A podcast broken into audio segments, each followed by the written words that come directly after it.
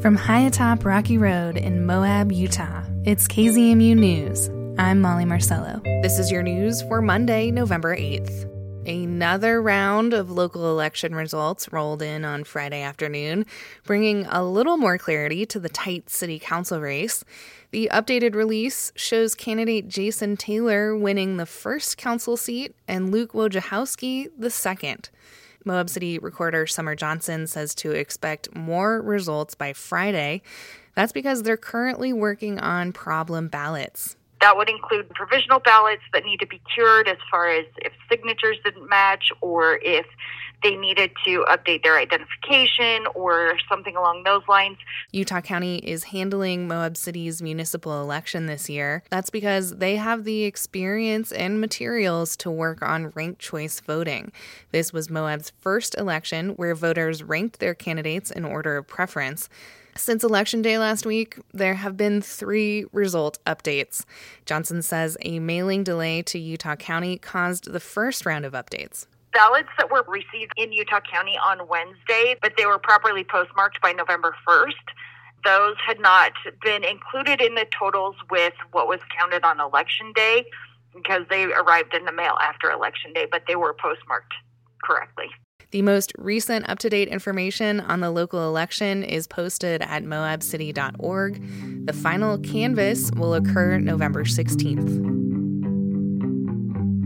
Christoph Schork races horses on up to 100 mile long courses.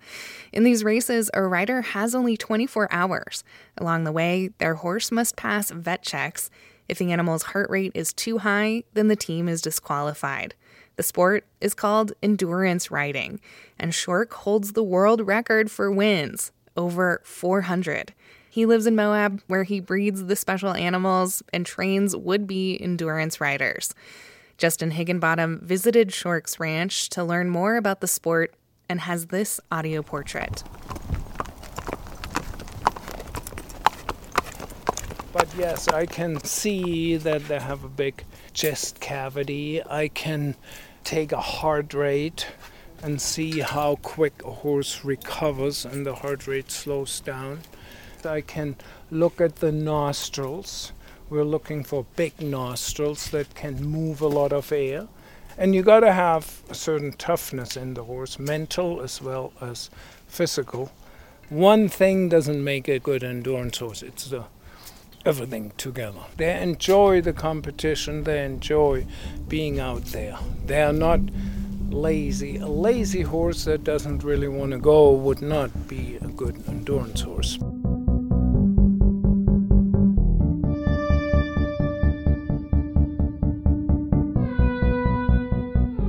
We started this about 20 years ago. We are called the Global Endurance Training Center.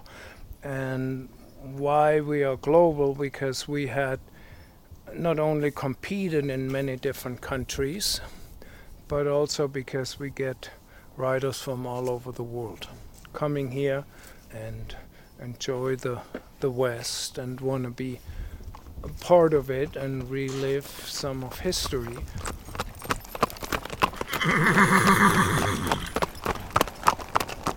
even go back a few hundred years, they had uh, big races in the Middle East, distance races, and they had in Europe cavalry distance races. There's one famous one that went from Berlin to Vienna. And here in the US, it started 60 years ago in California when with the Tevis Cup. So the Tevis Cup is the most the hardest, longest, most prestigious endurance race probably in the world. Something so, Bud, you're gonna have to suck it up. Yeah, you're really gonna. This one's the biggest one we have. You're a breather outer. Suck in, buddy. Today we'll do a, a lesson out on the trail, and and we have Tesney here. She is a student and taking regularly lessons, and uh, she has been doing really well and learning about horses, endurance riding, and balance. How do you balance on the horse? What about your weight, left and right?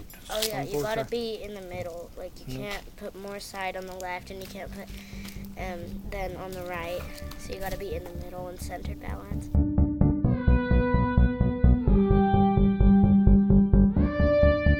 It's kind of just like horse riding wasn't cool, and now like everybody wants to do it, and they all want horses, and like even if they don't have any experience, they want a horse. So if somebody has only one horse, it needs at least a goat. They mentally get along very well, horses and goats, and they view each other, they play with each other, they they think alike, they are kind of you know, uh, related like that, although it doesn't look like it, but they really are. A horse herd is very, it's a hierarchy, it's a dictatorship. There's, you have a hundred horses, there are no equals. So size makes no difference for horses. That's why a goat could be above a horse. It just is all the mental aspects, the, the power of the mind, the leadership, the having that, you know, being the leader. It's just like, you know, with humans too. It's like somebody are presidents, somebody runs a big company, and then you have the person who doesn't want to run the company but wants to be told what to do. And horses are like that. See, Sam always wants to be told what to do. That's right. See, he doesn't want to think Well, how for you do that? himself. Yeah.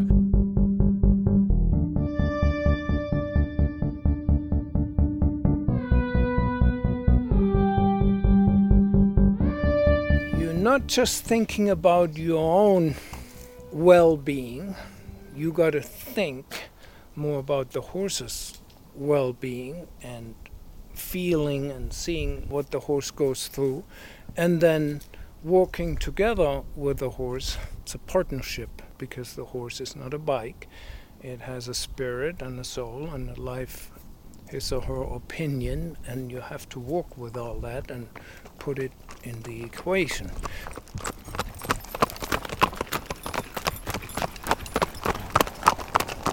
And then, of course, when our mind wander, we think about what we should do next week, although you cannot do it now, or you think back when you were a child, what you went through, or this or that. You cannot help it. Our minds are just so active. You know, there is the Buddhists say, well, uh, accidents happen when your body and your mind are in two different places. You know, be there with your mind what you're doing at any given time.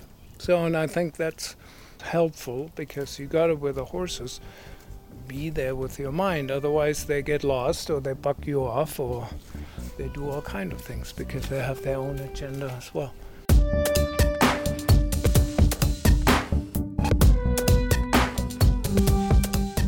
Thank you to Christoph Schork. This was an audio portrait by Justin Higginbottom.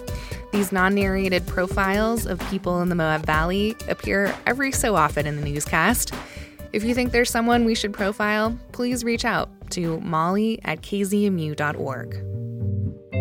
And that's the KZMU News for Monday, November 8th. Get your community powered journalism Monday through Friday at noon and 7. You can also find KZMU News anytime online at kzmu.org or wherever you listen to podcasts.